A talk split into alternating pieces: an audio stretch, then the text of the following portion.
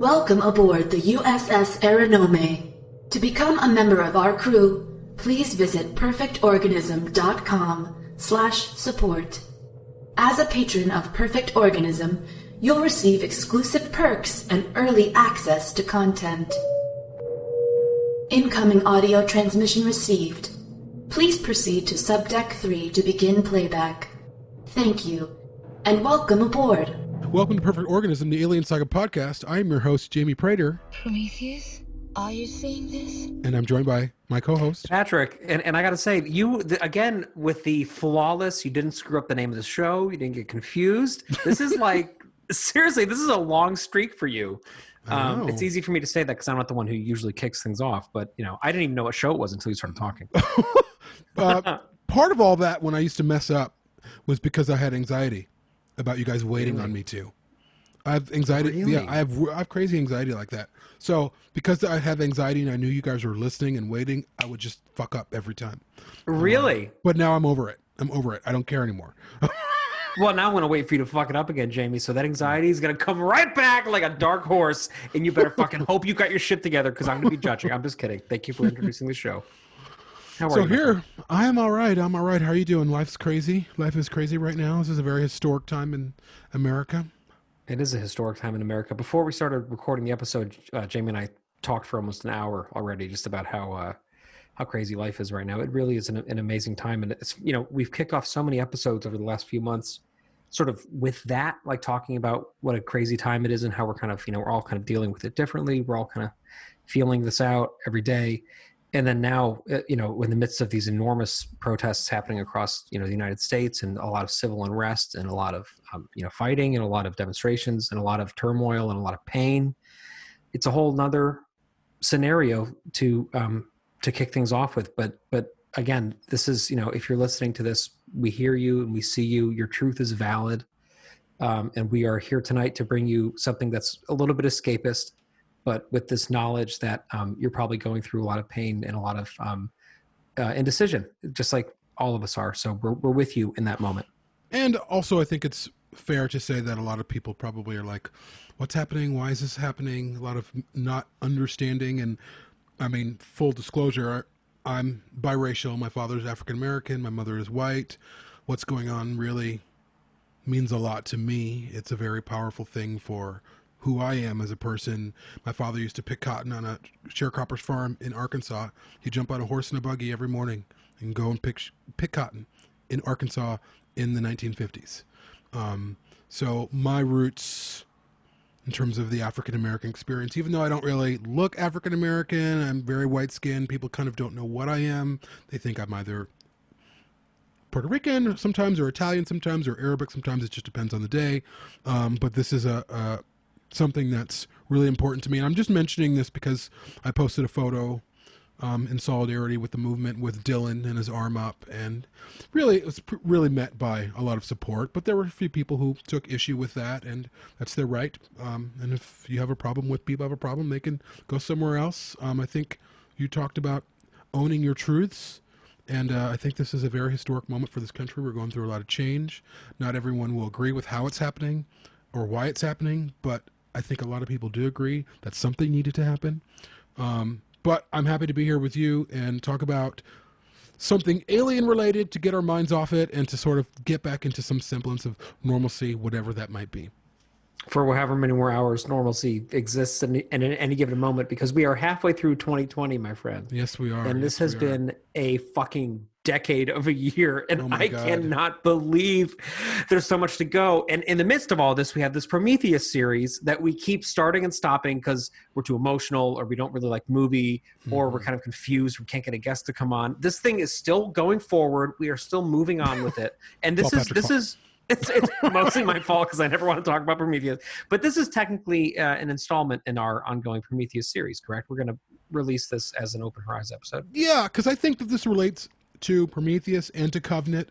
This is an episode where we're discussing Ridley Scott. It's called Defending Ridley Scott.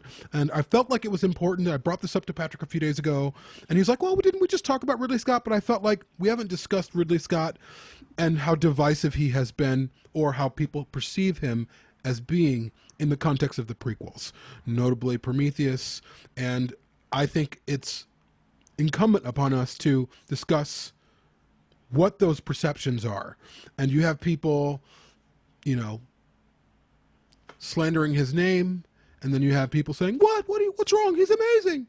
Um, and I think that there's a middle ground here. I think that you're you sh- we should be able to um, discuss and and constructively criticize uh, the people that we look up to um, without slandering them, and they should be able to take the the constructive criticism. Now, whether Ridley Scott ever hears this, who knows? I'm sure he's read something here and there. I don't know if he ever listens to our show. I doubt it. That would be nice, maybe. Um, I know I've been in a place before um, where I've been like, I'm done with Ridley Scott. I've lost respect for him. Where I've been really angry, and it, but it comes back to something that I talked to Patrick about having an episode on that he declined about when things that you love fail you. Oh, that's Thing- right. Um, but I don't want to get too far into that so much, but I just felt like it was a time to really talk about Ridley Scott and who he is with these prequels and what's happened.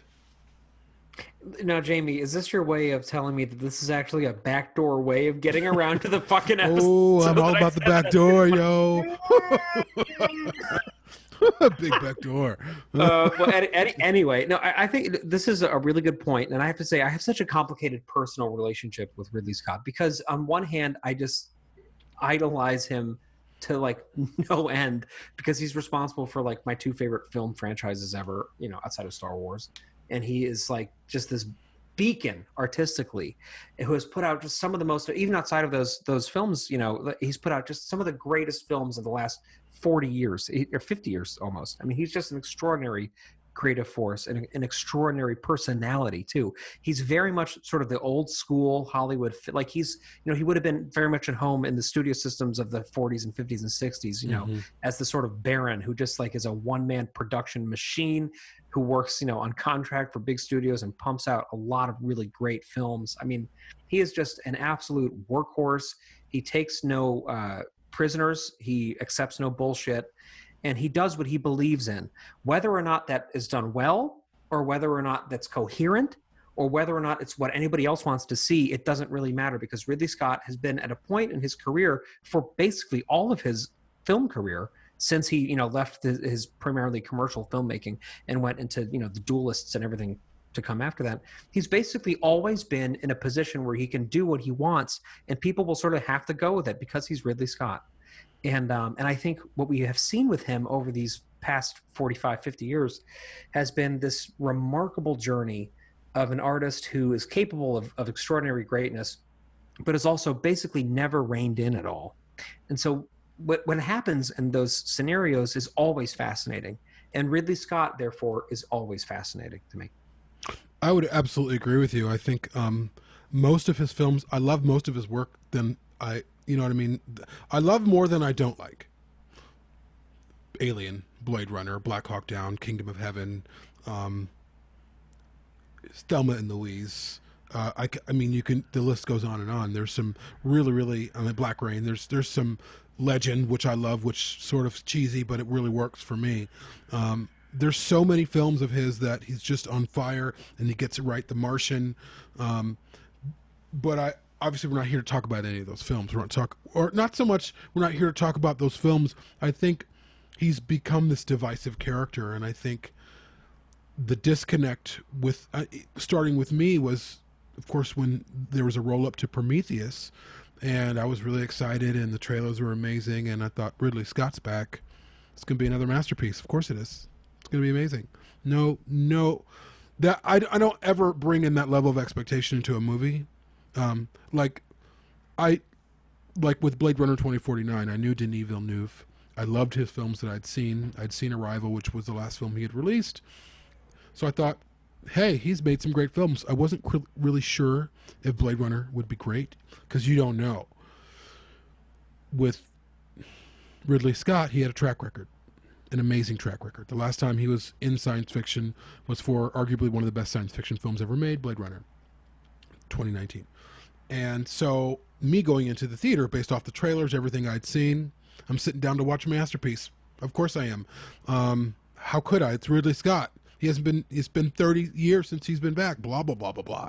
And I sit down in the theater, and I remember the first time I saw it uh, on a midnight, eight o'clock showing on a Thursday night, with my friend Vasquez, and um, I got a poster which I lost, and I remember leaving the theater thinking, hmm, that was very very interesting. And I couldn't. I was going tick just over and over and over and over and over in my head, like, whoa, that was really interesting. What was that about? And so then I saw it a second time with my then partner, and afterwards he's like, I can't. My then romantic partner, um, not podcast partner, because I uh, Perfect Organism had not been created until three years pr- after Prometheus. Right. Um, and he was like, I, I can't. He's like, I, he's like, I can't stop thinking about this movie. I just, it's, I th- it, there's so much to think about. And I was like, you're right. And then I saw it a third time. I think I saw it four times total. I saw it a third time in, in 3D, and I'm like, 3D didn't do anything for me. And then the fourth time, I left angry. I was like, this is not good. Um, and as I was able to sort of focus in on character a little bit more and dialogue, because you, you know when you first see a film, it's like whoosh, it's washing over you most of the time. So you have to go if it's something that you really love. For me, it depends. It really depends. Like I saw Rise of Skywalker and I was like, this is trash, and I I, I was angry and I left. I mean after the film because I'm going to get my money's worth, of course. Um, so sometimes I'll know right away. Other times I won't. Um, so Prometheus took me a while to get to this point where I'm like, man, that wasn't that good. Um, but at the same time, I loved so much of it. I loved how beautiful it was. I loved the engineers. I did. I not maybe as the space jockey, but I loved them. I loved the I, how iconic they are. They were scary. They were terrifying. You know, when they were heading towards Shaw in that little capsule, I, it was a really freaky, authentically alien scene. One of the best scenes in the film but the characters and the dialogue and the story, I was like, oh, this just is not good. And I was like, in my head, I was like, what's happening with Ridley Scott? Did he not know that this was not a good script? Did he not know that these were not well written characters? How did he miss this? And then I started getting a little angry. Um, but I sort of let it pass. But there was a lot online of people just like, at that time, I was in the AVP Galaxy forums with. Uh, well, yeah, I know you were in there at the time, but we didn't know each other. Um, but a lot of people, yeah, a lot of people, my mine, yeah, this Bethesda C. A lot of people um, were posting in there saying, "What was that? Uh, This isn't that good." And you can see the whole, you can read it; it's still there. Just watching people react, and it just people were like, "Oh, that wasn't that good," and then people are trying to, "Oh, I need maybe I need to see it again," and then you keep going a week, two weeks later, and people were like, "Oh, this movie isn't good at all." Um, and so then that started for me this place where I was conflicted about Ridley Scott. I was angry that feeling like he could save this franchise, feeling like after Alien Resurrection, which was just complete garbage for the most part, it was beautiful, um, but complete garbage. Um, um, I I was at a crossroads with him. I, I was really angry. And part of what my anger came from this place of you've just helped to continue to ruin something that I love so dearly. And why? Why didn't you know better? It's funny because my uh yeah, I'm rubbing my eyes because my allergies are eating me from the inside out right now. My uh my first viewing of Prometheus, I hated it. I I, I just right from the not from the get go because I loved I love the beginning as I say every time we talk about Prometheus. But then as soon as the characters started talking, I was like, what the fuck is this movie? And and I and I am usually on the other side of this as we've discussed before. Usually i if, if, i go into a movie with a lot of expectation if i go into a movie that i'm you know really looking forward to that i know i can kind of trust the creative team which i did feel that way with this because also damon lindelof to me at that time could do no wrong. I was a huge lost fan. I was like totally like you know i, I can i can buy this thing hook line and sinker going in. Um normally I, like that is enough to kind of sustain my excitement level throughout the film and then i will need to go back again and see it a second time and be like okay this actually isn't as good. For some reason prometheus from the very beginning and i really think it's because the characters felt so off to me just immediately hit me the wrong way. Um, and i and i only saw it that one time in theaters because i just did not enjoy it and i felt alienated from it. I felt like it wasn't really made for me. Excuse the pun. Um, excuse the pun. But I, I i also like you know at the same time i wasn't i wasn't bitter. I didn't pull the things that a lot of other people pull you know especially post covenant where people are you know putting screenshots of themselves crying and saying "woe was me" and all that, like which I find so insufferable. Um, no offense to people who did that. Uh, maybe a little bit of offense, but, but listen. I, at the end of the day, I was like, okay, this movie isn't for me. This is probably for for other people. Um, and lo and behold, it was. I, I mean, as we've discussed, you know, uh, as we discussed, uh, when the, when the hell was the last time we recorded for Shoulder of Orion? Two days ago. Uh, well, Last we week. did Dune. We what is time anymore? I don't. e- I don't even know. We haven't Whatever. recorded a Shoulder of Orion episode formally in weeks. We've recorded frame rates. That's it. really? Remember? No, we did. We did the the one I just put up today, the interlinked episode. Yeah, but it wasn't really. Yeah, but it's more general. It's not well, like my my point being that I, I I don't even know what time is anymore. That's point That's A. Point B is that one of the, one of the last times that we discussed, we were I was talking about how you have these these three films. You know, the first uh, not even three, the first two films in the franchise, which were just universally beloved, right? And then each one subsequently after that has a pocket of occult fandom attached to it. For the most part, right? The cult for Alien Three is pretty large at this point, but for a except long for time, there is no cult fandom for Alien Resurrection. We know that for sure. There's no. but there- but there are- There's a no, there couple are people who here and there though. that are like, oh yeah, I understand, but I really liked it, even though they kind of concede, but they love it. Like right? love, it, doesn't have it doesn't like you love like, Twinkies, but they're garbage. You know. you love Twinkies, but they're garbage. but they'll live a long time. Like, y- I, I agree with you. There's not really like Resurrection has kind of a good like meme economy life because it's it has a lot of like funny moments in it that people. oh yeah. But it doesn't really have a cult. There's no fan fiction. There's no fan art really about Resurrection, right? But all of the other movies kind of do, and the the the the fan communities around Prometheus and Covenant obviously have some crossover, but there's a surprising amount of separation between those two films. So each of these movies has its own sort of a thing, you know. Um, so when I saw Prometheus the first time, I kind of just was immediately like, okay, this is just not one of the ones that I'm not going to be a huge fan of, and that's like sort of okay. Um, as I've returned to it through the years, I've I've learned some things to appreciate about it, and some things that I just still still can't really quite get over. Anyway, all this is to say, we should get back to Ridley Scott because this. Well, that's my question for you. How did Yeah. you process Ridley Scott at this point? What were you like? Because, like me, you don't think, not that I think, I know that people are flawed. I know that some of the greatest people, artists or whatever, make things that don't work for people.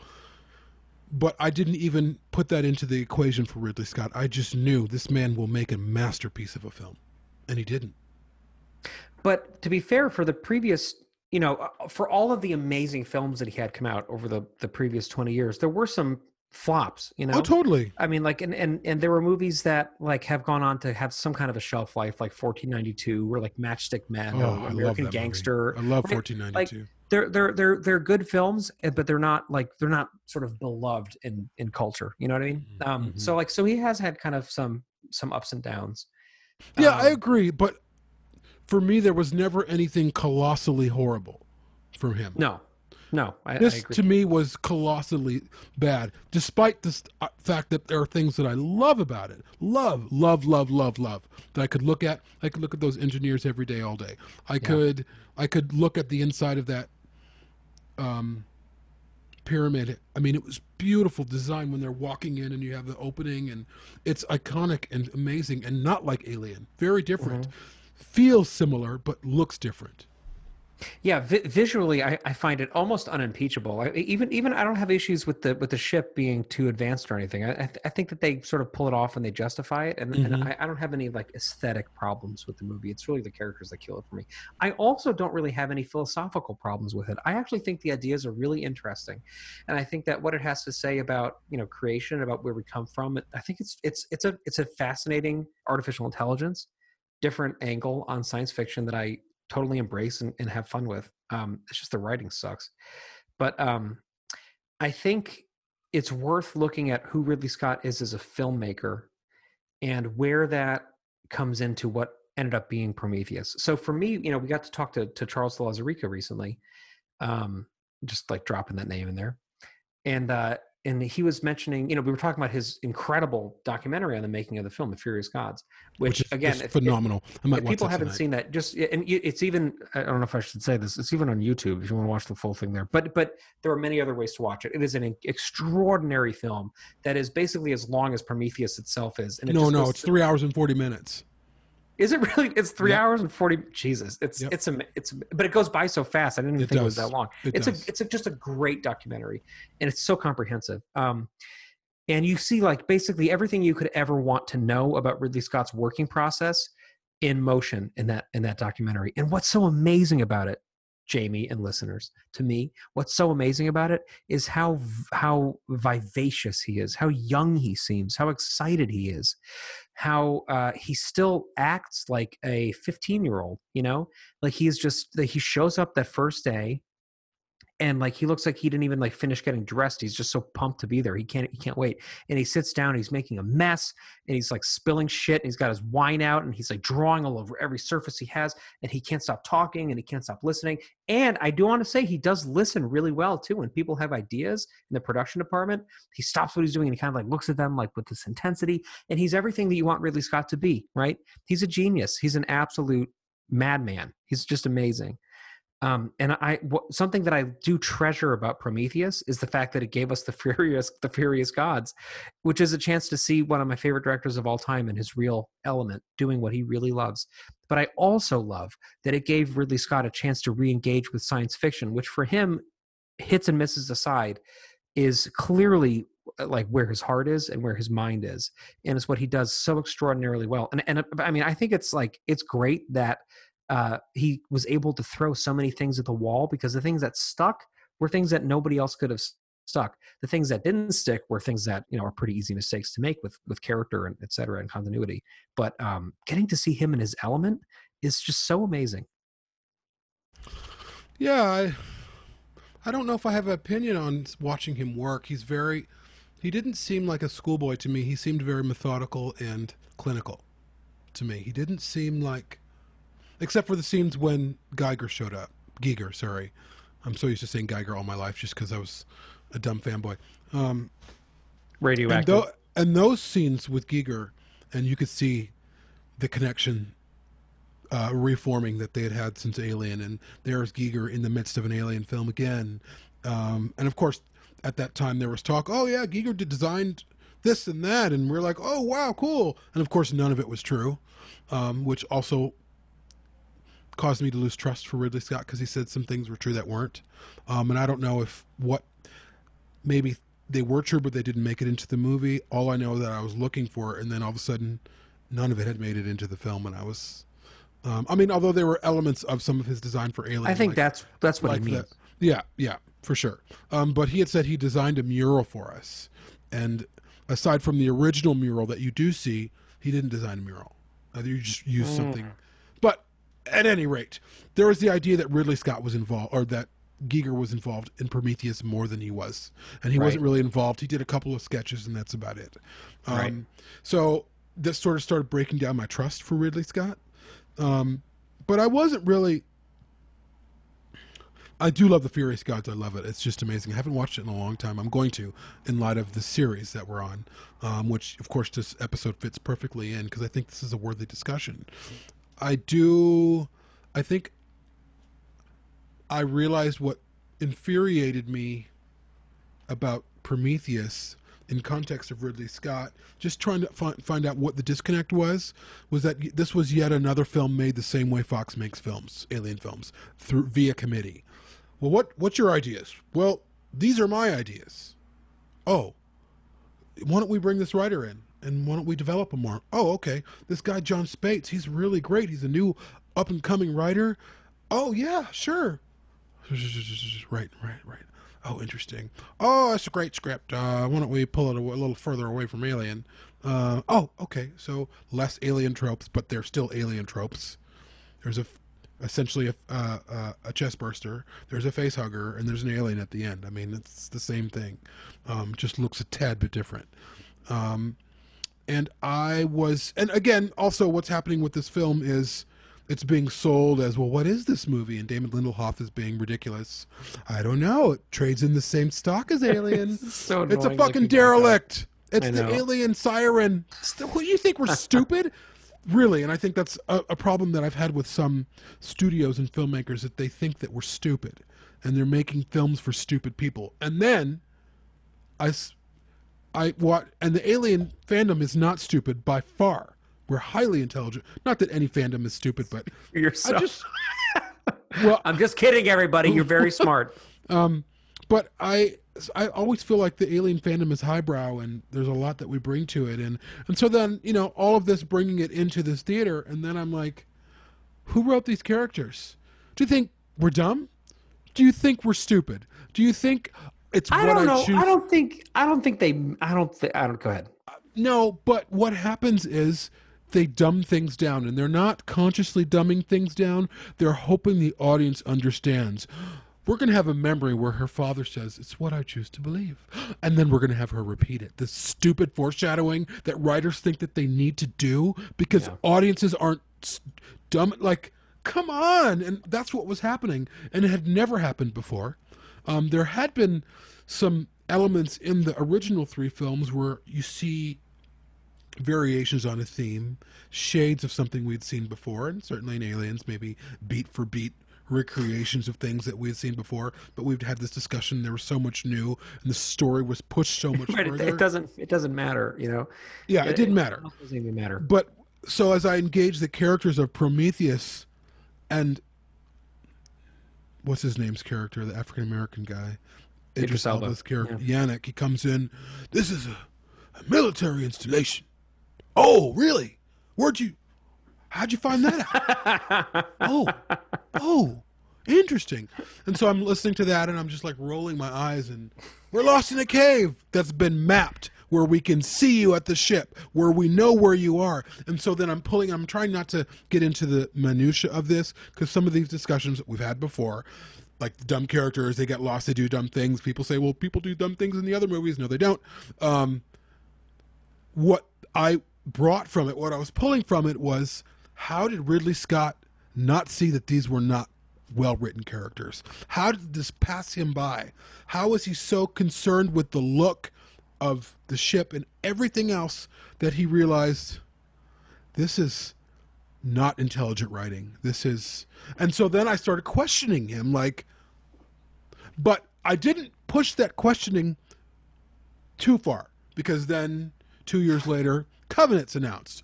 And I'm thinking, oh, it's going to be amazing. Yeah. Okay. Prometheus. Covenant is going to be amazing. Um, and I was ready. I'm like, it's Ridley Scott. I like, I could, there's enough in Prometheus that I really enjoy and I'll watch it.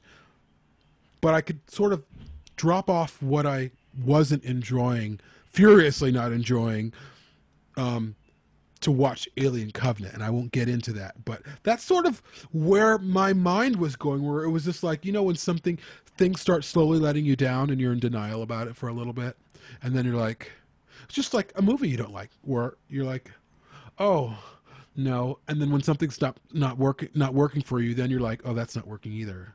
Like when, when you're at the oh, point in the movie when like they're all just like running from a ship in the wrong direction, and you're Yeah, like, okay, yeah. these characters are so stupid. Because the thing is, is if it, if it were any of those moments you mentioned, the foreshadowing, etc., if those were isolated incidents in this thing, like Oram in Covenant is a stupid character, but to me, he and I know you don't like Rosenthal, you, you think there's a lot of stupid decisions in it. The stupid decisions in Covenant, in my mind, are are so minor compared to the accumulation of In contrast, I in would. Prometheus. Yes, Like, sure, there's some dumb characters in Covenant. That, that's fine. But Prometheus, it's like there are just these cataclysmically stupid characters inhabiting yeah. this thing who act like they don't know why they're on the ship, who act like they don't know. Yeah, why are we here? For what reason? Did they not talk about this? Like, did they not have a fucking briefing at the beginning? Yeah, It's like they, half of them act like they showed up and they don't even like they're like they're mapping a geological structure for the very first time and they've never seen the technology that is used to do. It's like these people have been living in a series of bubbles that have been just floating around and then got poked to just open up into this one particular mission yeah. and they're all confused about what the hell a mission even looks like. Yeah. And I again I really and I know there are some people listening to the show right now thinking, "Oh boy, here we go. They go." fucking hate They're- us. They fucking they're- hate They're prequel bashing again. I'm not intending to. What I'm trying to get at is my faith in Ridley Scott fading away, disintegrating. Well, hey, Um, can, can I can I throw something out there that, Sure. that I, I wanted to? So based on what you were saying before, so hang on. I think talking about the script, which is the downfall of Prometheus, because as we've already established, we both love the visuals for the most part, right? We both, eh, or at least I enjoy the ideas in it I- quite a bit, Oh yeah. right? I, I think it's a really interesting concept for a movie. Like it's not that this the script is the is the shit. What I think happened is I think when Damon Lindelof came on board, which of course happened primarily just to sell the movie, like because he was a very he was just a huge name at the time. He was very much where Spaihts hadn't sold a script, hadn't had the script made. It was his first huge script that he was being made, so they needed someone to come in and polish it, as Hollywood does. right exactly, and and and just like uh, oh my god, I can't think of his name for Resurrection. What the fuck? Oh my Whedon? god, what is his name? Yeah, Zach Joss Whedon. Thank you. Yeah, Joss. For, in, in my head, I was thinking Jason Sudeikis, and I'm like, that's that's definitely not who that was. Joss Whedon. Uh, although Jason Sudeikis would have probably done a better job. He's a good writer, Uh, actually. Yeah, he's a very talented guy. Maybe he should write an alien movie. Who knows, Jason? If you're listening, okay, hang on. I'll so- fucking write an alien movie. Give me a fucking alien movie. Why does that sound like a threat? Give me a fucking alien movie right now, I'll, I'll write you a fucking alien. Movie. Or movie. else like it. So, so, so Josh, tear you a new alien movie. you're gonna fucking love it. so, so Joss Whedon, when he came on board Resurrection, was the hot young screenwriter in Hollywood. Right? He was every everybody would just bend over backwards for him. Similarly, Damon Lindelof, when he came on board to quote unquote write Prometheus, which we'll get into in, a, in probably the next episode we have. Um, he was basically brought in as the hot young property in screenwriting and in telewriting. He was really, really fresh off of Lost, off Watchmen, off all of these these really great projects, and pe- people thought he could do no wrong. And uh, I guess not. I guess no. Watchmen. He just did the television series. He wasn't involved in the Snyder film. Anyway, um, I think what happened with Damon Lindelof was similar in some ways to what happens to Ridley Scott, which is people were like, "Oh, great, we got Damon Lindelof. Like, let's let him do what he does, right?" Because he made so much money on Lost, basically. So I think what happened with Ridley Scott was he was saying, "Okay, here's somebody who we know is like brilliant, who we know is going to sell a lot of tickets, who we know like has had all these successes. He knows he, he has his finger on the pulse of what film going audiences want in 2012. Let's kind of like I, I trust him. He's got his shit together. I'm going to focus on the world building. I'm going to focus on the design. I'm going to focus on the shoot." and like you know whatever the script looks like i'm just kind of kind of kind of go with it. That is not an appropriate attitude to have. I'm not defending ridley scott at all. But i'm also saying that i think there were probably some decisions that he was overridden on along the way or some things that he might maybe assumed he didn't know best because he's not really a screenwriter himself. And i think that that what we see a little bit is damon lindelof getting the, the ridley scott treatment in prometheus you know where a lot of the decisions that he made, which in many ways dumbed down Spaihts's script, but also in some ways just didn't fix things in Spaihts's script that could have been better. Um, I think that they were kind of unchecked, and that that was a real disservice to the film. Well, and the narrative also happening pre-release was Ridley Scott doesn't like to repeat himself. This is something new. They wanted to remove elements of alien tropes. Interesting. Okay, sure. Um, and that's what we're hearing. And then we're, we're seeing trailers and we're seeing this and that and all a lot of marketing. Exciting everyone. Um, and again, then post release, I'm trying to figure out how did Ridley Scott not know that these characters were not well written? Not just not well written, that were dumb. And like for instance, I have friends who are geologists, I have friends who are scientists. I do. Um, and they're very. I mean, they're like these. people? no, they don't. And um, Of course they're not. like I, I will talk to a friend of mine who's a geologist about rock formations uh, or nature because I love nature and I love exploring it. And he'll like, I mean, he's serious about it and he goes into it and he talks about it like it's a religious experience for him. I mean, and he he is not a doofus. He is not. I mean, not to say that, of course. Geologists and scientists can make mistakes for sure, for sure, or they can read information incorrectly. Absolutely, like we all can make mistakes in every in the fields that we're in but these people take their job seriously and they know what they're doing and they know where they're going and they're you know when they're on a job or they're on a, a project it's life and death for them in some ways um, because it's it's they're looking for information and a lot of it if you're a scientist it's mathematical information things have to you know it's cascading or it's it's it's so many different things. And so knowing all of this and then seeing these geologists and biologists in this movie i'm just like in what universe do people like this exist? And in what universe do this a 2 billion dollar or whatever space endeavor take place and you hire tweedledee and tweedledum They they all act like they read the Wikipedia page for geology on the way over, and they're like, okay, so this is this is my job now. And I want to get this back again because I know people are going to be you're prequel bashing. That's not. I mean, well, this. I mean, we're, we're Prometheus bashing the Yeah. fuck right now. Yeah. I'm not bashing Covenant because I love that movie. Um, and we're going to get to we're going to get to Ridley Scott via Covenant, but so talking about all of those things that are just grating on me more and more and more and more and more and more and grating and grating, I then turned my sights to Ridley Scott. And my question is why? Why didn't you see this? Why didn't you understand that this was not intelligent? Ridley Scott is highly intelligent, incredibly intelligent genius of a man. And I'm thinking you read the script and you thought this was okay. Why did you think that this was okay? Why did you think that these were realistic characters? Because they weren't. Um, and then there was some course correction, definitely with Covenant. I mean, many of those characters felt real. They felt more organic. I felt a little bit more commonality with them. They the banter felt more real. It just felt more like Alien. Um, and so Prometheus, I kind of left Ridley Scott like my idol has. I mean, Spiel, Steven Spielberg was my favorite director for a long time when I was like a kid to like 21, um, because of course went to film school. Steven Spielberg. I mean, he was great, good, amazing films, but he was not, of course, the best filmmaker ever. There was plenty other amazing film filmmakers. Ridley Scott was one of those people for me, and I think at the end of Prometheus, or at the end of my run with Prometheus, when I finally was like, this film is bad and I can't watch it with the sound on, he wasn't irredeemable at this point. And I'm not even saying he's irredeemable now. I don't want to get into like, I think he's terrible. I have respect for him. I have to say that again and again. I want people to know. I think he's a brilliant man. He has a new series coming out called Raised by Wolves, which is about children raised Com- by coming AI. out sometime in 2028 at this Yeah. point. It's done. It's coming out on HBO Max. Hopefully, sometime this year. Um, it's been it wrapped like eight months ago. It wrapped. It wrapped in 2019. Like, yeah, yeah, like literally, yeah. So I don't Like- know where the fuck it is. yeah. It's not as bad as the New Mutants, though. That is the one for me that I, I like. That that the, the New Mutants has been pushed back like seven times now, and now they're saying it's like understand it. 2022. I'm like, what? What? Where is this movie? It's crazy.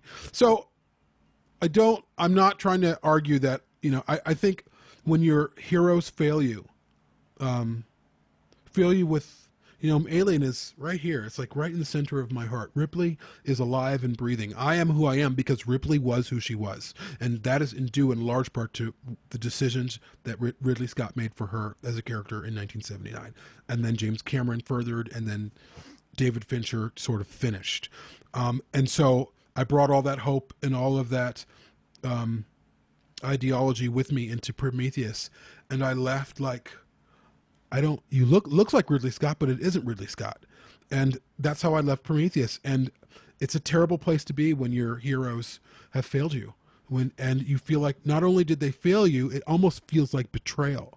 It does. I mean, and that's how serious I take it. That's how serious I take these films. I love these films so much that I've written audio dramas. I've written two sequel scripts after after uh, Alien Resurrection. I'm working on another Alien audio drama right now. I've wrote a whole script called Alien Survival. Um, I mean, that's how much I love this world. I love it, and I felt like at the end of Prometheus, he did not love the world as much as I did, um, and uh, that's a hard thing for me to come to terms with. Well, it's pretty funny that this is uh, called defending Ridley Scott, and it doesn't seem like there's very much defending of Ridley Scott. well, not yet. We're, we're still talking. We're still talking. but um, so I, I think uh, you know I, I was sort of trying to to say how this was kind of Lindelof's fault, but uh, but at the end of the day, Ridley Scott has final cut privileges, and, and not not everybody does. So he did have sign off on the movie, and that means that he did see that movie and he thought this was ready to go, and he released it. You know, uh, just as he did with The Counselor a year later, like just as he has done with other films that are not super well received. Um, I want to go back to something I said a while ago about the 15 year old thing. So, so uh, when when I say that, what I mean more is the way that I was when I was making movies as a 15 year old. So, like, so and I'm sure you did this too. When I when I was in high school, I had a VHS camera that used micro VHS cassette tapes, and it was a piece of shit. And I would get my friends together and we would go make movies out in like construction sites and out in the woods and we would like you know source costumes from like our parents clothing drawers, you know, and like use prop firearms and things like that, you know. And we would go out and we would stay up all night making these movies in the woods. And th- those are some of the best m- memories that I have of my entire childhood, right? Um, and when I would do that, I was lit with the fire of an amateur.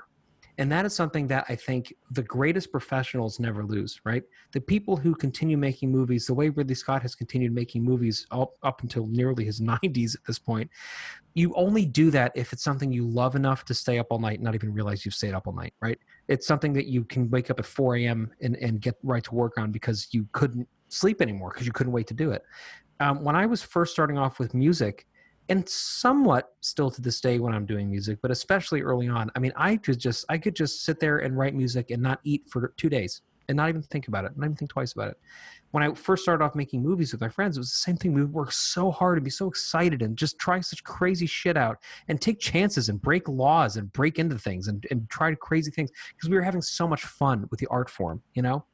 Um, when I see Ridley Scott on the set of Prometheus, and when I see him in the early, you know, production stages of it, the pre-production stages of it, I see that that that child again, that amateur again.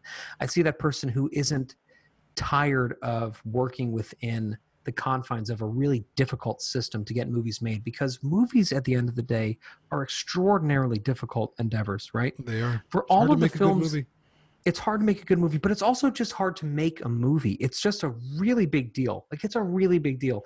And and not even just the the creative process, but getting distribution, getting production, getting licenses, getting shit done, getting space to film it and getting locations, getting all of the different production considerations that go into making something are just absolutely mind-blowing, let alone finding a script light, right? Yep. I mean, for every script that gets made into a film, there are 10,000 scripts that don't go anywhere, that are sitting in somebody's toilet, that just never go. I don't know why they're in the toilet, but what you know what I mean? That, that are just sitting in somebody's, you know, I, I almost said bathroom. Clearly, the bathroom is where these things end up. Or There's uh, all just of an office room that where, where there's a thousand other or two thousand other ones. Yeah. Right, and toilets in the office room, right? Uh, Yeah. my, my point being that that these things uh, don't go anywhere, and then sometimes something breaks through that. And you know what happens when that when like a producer or a filmmaker says like this is a script that I want to make is that is the beginning of an enormous journey. That is a huge thing from the very beginning of an idea to greenlighting to pre-production to production to post to to wrapping the final cut to getting it released to theaters to getting it distributed to getting everything all worked out it is just a mammoth undertaking with thousands of people involved in it and so to be doing that for as long as Ridley Scott has, because don't forget, before Alien, before The duelists before those those films in the '70s, he was already working his ass off in British television, Mhm. working his ass off in commercial filmmaking, making. He had his own studio, making pumping out commercials constantly. Right? He's been doing this for such a long time, and doing it at an extraordinarily high level of output. This obviously everybody listening to this knows this but in addition to his actual films that he's directed he has produced just an a, a- astounding amount of other things for film for television for you know for audio dramas for, ev- everything you can imagine he has touched at this point um, and and yet when you see him walking into prometheus on those first days he's walking into prometheus like he's a kid who got a film camera for christmas and is getting together with his friends to do something crazy. Um, and that I, I just love. And, and i think that something that i appreciate about ridley scott vis-a-vis prometheus is i appreciate the audacity of what he tried to do with it. I appreciate in some ways that it doesn't work. Because if something doesn't work but i still will watch it anyway it means that there's something drawing me back to it in spite of the characters and in spite of the shit that I, i'm so fed up with that there are things that, that are just so crazy out there and fascinating that it took somebody who was willing to go there to do that. And, and when you try to do something crazy a lot of the time stuff doesn't go well. And i, I will close this long and rambling comment with about toilets by saying that um, to be able to still do that in your 80s or i guess when he made it he was in his late 70s but to be able to still do that at that point in your career to, to make movies that are just wild that are just fucking wild that you know everybody's going to be giving you shit about that you know the audiences are going to be scratching their heads about that you know all the financiers that go into making these things are going to be like oh, is this really a good idea? And to fight those battles just because of the audacity of the vision that you have i think it's just amazing and i and i love that ridley scott got to do that with prometheus Absolutely, I agree. And you know, I think then I think after Prometheus, he took a break and he made The Martian in between, um, which was a great film, really lovely film um, with a great script and uh, satisfying to watch. not I don't think about The Martian too often. It's sort of a humdrum, like well made, tight little ditty, um, but it's not like anything profound, not at all. Um, and I, but part of it why The Martian is so good or why it's so successful is because the script was tight and it was written by the guy who was the author. I can't remember the name. Andy Weir, yeah, and and, Weir. and, the, and the book itself is tight, and the concept is tight, and something that he worked on for a long time. And so yeah, Ridley Scott didn't have to worry about the story. The story was already written. Um, and I and I, and to Ridley Scott's credit, he did not want to come and direct Prometheus. Carl Rinsch was rumored to be aboard. I don't know how true that rumor was. Then there was a rumor that his son-in-law wanted to direct and he was going to produce. Again, it was a rumor, but the truth was he didn't really want to come back to it. He wanted to step in a producing role. Fox said, We're not going to make it without you. He stepped into it. And I think that might have been maybe not a fatal error, um, because I don't regret, as much as I have problems with Prometheus, I don't regret it. I don't think it shouldn't have been made. Um, I, I don't think it's unworthy. I just think it doesn't work in many, in some of the most important aspects, which is story. And I think it's a hard thing when you someone feels forced into or pressured into doing something that they don't want to do and then you have covenant where he was sort of done with the alien and he had been done for a while but he's like oh boy okay i'll, I'll do this. I'll make alien covenant and yeah okay i'll throw the alien in there too. Um, and and then he did it and you could see it evidently. And you could see it in prometheus evidently that no no matter that it was gorgeous and there were some great ideas that he loved all of ridley scott wasn't aboard that film. And then you have prometheus or alien covenant which probably can be a next episode of episode two of defending ridley scott of him not wanting to really do it at all but he felt pressured into it again by fox to do this movie um, because prometheus was really largely successful it made i don't know at the end of the day how big the profits was but the American box office was 126 million dollars. That's that's nothing to be ashamed of. That's that was a decent profit. It did- made like 421 million worldwide Yeah, it was Great. four hundred something. Yeah. off a 125 million dollar budget. So probably they probably closed the deal with about 50 million dollars profit after everything was said and done. Um, sure, make a sequel. Um, I just so I in in my defense of Ridley Scott, I don't think I I think he wanted to be more of a producer like George George Lucas and say, "Okay, I'm here. I'm back for this. Who let's get somebody in here and I'll be involved in day-to-day whatever and I'll produce this like George's Empire because he really has an affinity for George Lucas. He loved Star Wars, he loved what he did, and he wanted to step back into Alien thinking, "Well, let's see what we can do." Um so that's where I'll leave it for me. What about you? Um, I kind of disagree with you on that. Okay. I think I think he really wanted to be there. I I, I really do. And I, I think um, you know we got that from Charlie when he spoke with us. That that really was really invested in this and he was excited about it. I think uh, you see it all over the the Furious Gods. I think he seems like he's really excited to be there. Um, I think in years since when he talks about Prometheus, he's not apologetic about it. Like I, I think he's he's proud of the work that he did. Well, let me let me clarify this. I don't. Yeah. I'm not saying that he was like, "Oh, I don't want to be here. I'd rather not." I'm not saying that. I think he was aboard. He was excited. It was his first science fiction. He had a lot of ideas, a lot of really interesting and great ideas. Um, but initially, he didn't want to direct. That wasn't really what he wanted to do. And I think there's a little bit of that in the movie. And I think that comes across in the characters more than anything else. That he wasn't as engaged as he could have been. I think this he was from a- more distracted. Yeah. I think that's a very fair statement that he was more distracted. I, I, I do I do want to like go on record disagreeing that he didn't want to be there at the beginning because I, I think he actually I think he did. I, I don't think it took that much coercion.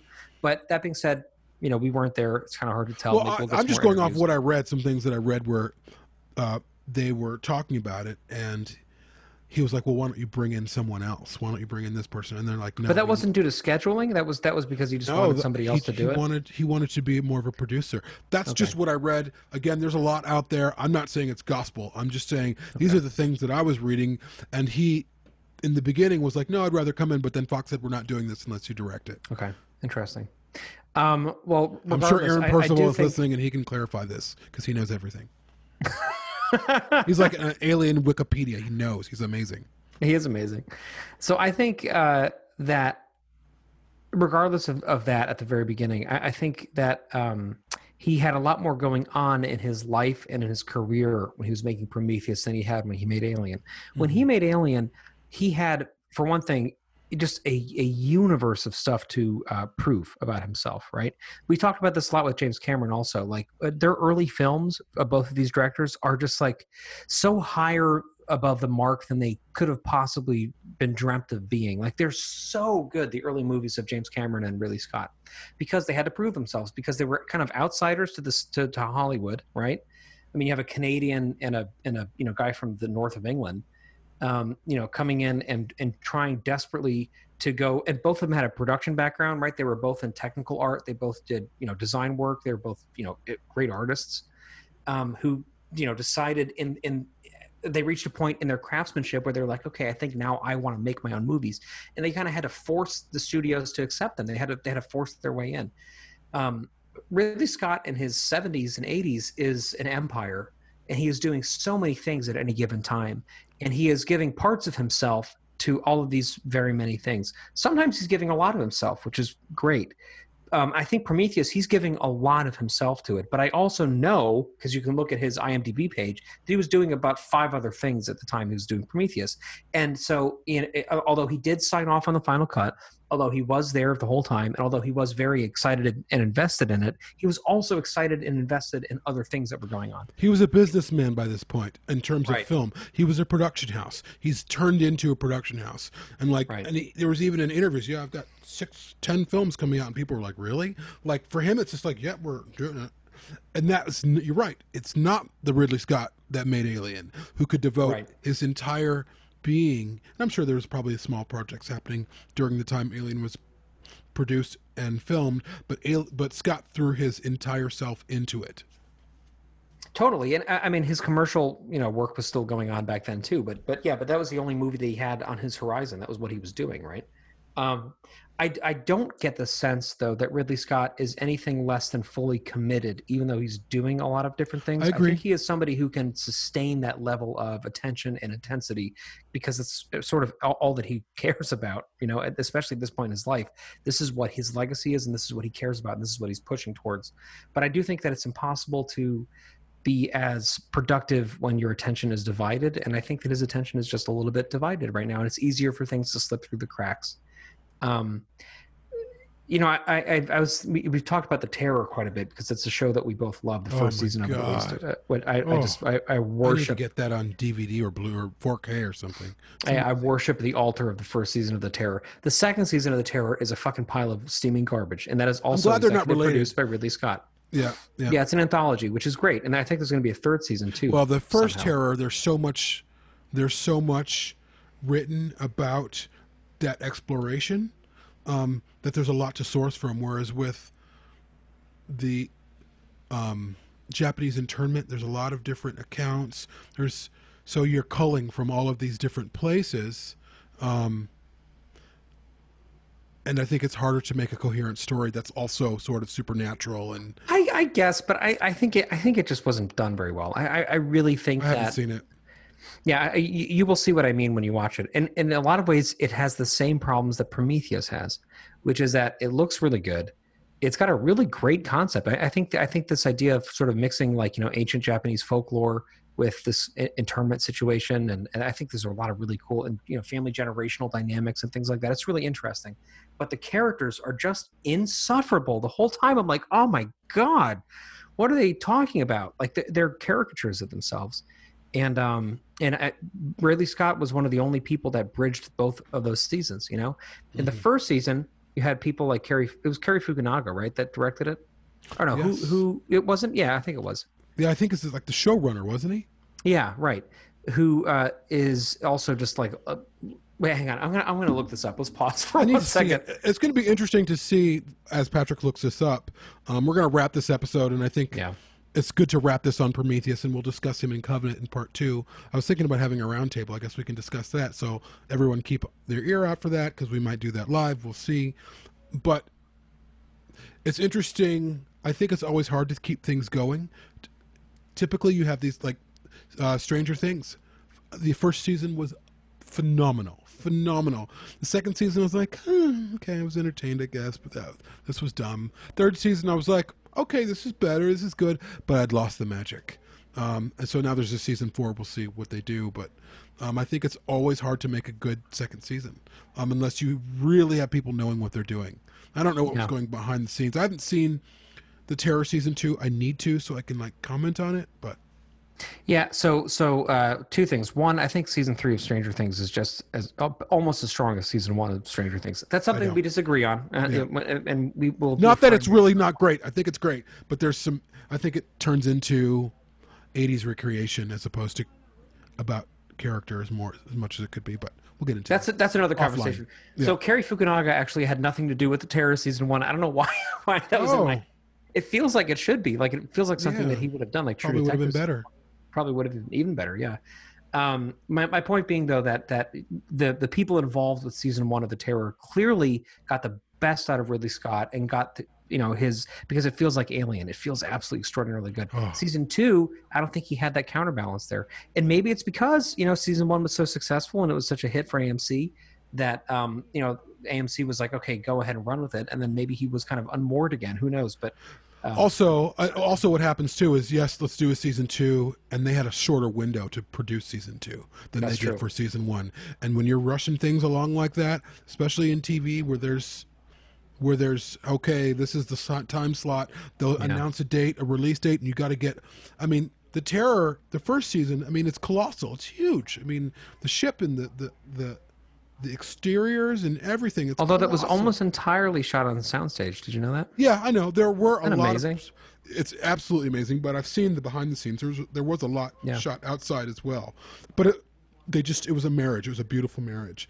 Um, but I'll, I'll suppose I'll leave with this elephant in the room with Ridley Scott, um, and this is to his credit, or to maybe give him some slack because I always will, despite maybe some frustrations, ongoing frustrations that I have with Ridley Scott. He had already made Alien. He had already told that story before. And he went back and he told a very similar story again.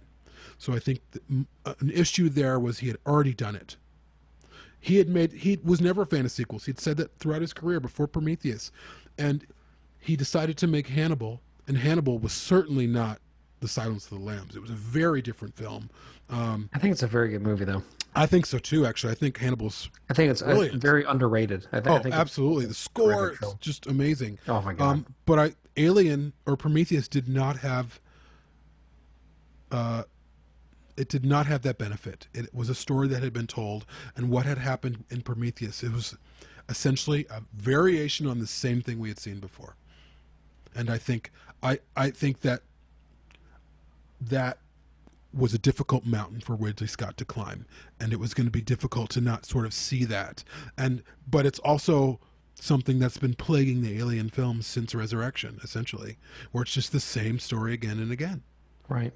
So To be continued. This this is good, but I, I feel like we, uh, even just in the context of Prometheus, I think we should look at Ridley Scott again and look at his his like style vis-a-vis Prometheus and try to unpack it more. yeah, I would like to. I think that'd be really fun, actually, to, to work with you to find where Ridley Scott is in Prometheus and where he's not. Mhm. And that might help us find get some windows into what might have happened and where he might have ruled on something, right? Because I, I, I think we're we're not done defending Ridley Scott yet on this. Well, I- and I also think we can look in Covenant and say, "There's Ridley Scott.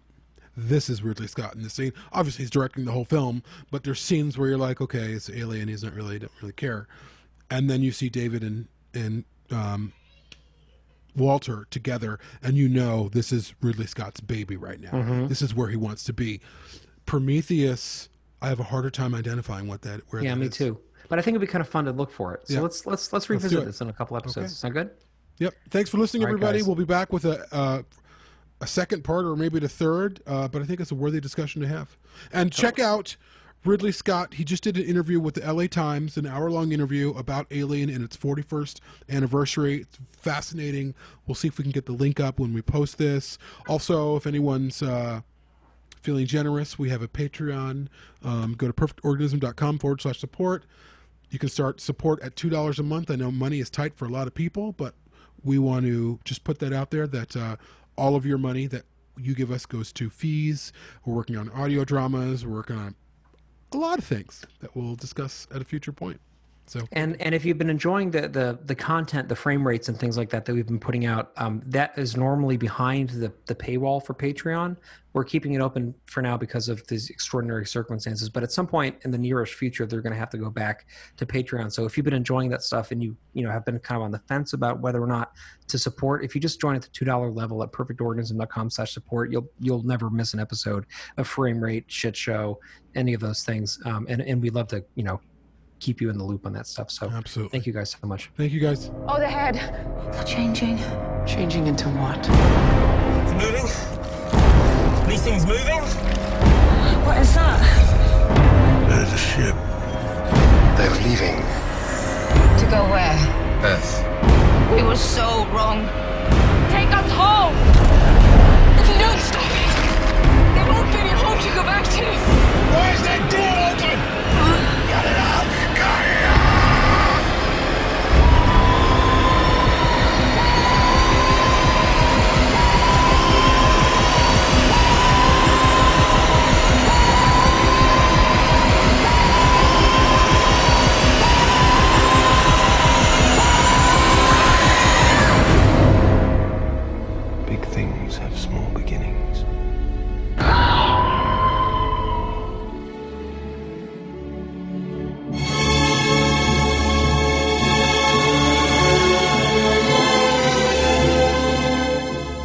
For more on Perfect Organism, the Alien Saga podcast, please visit perfectorganism.com.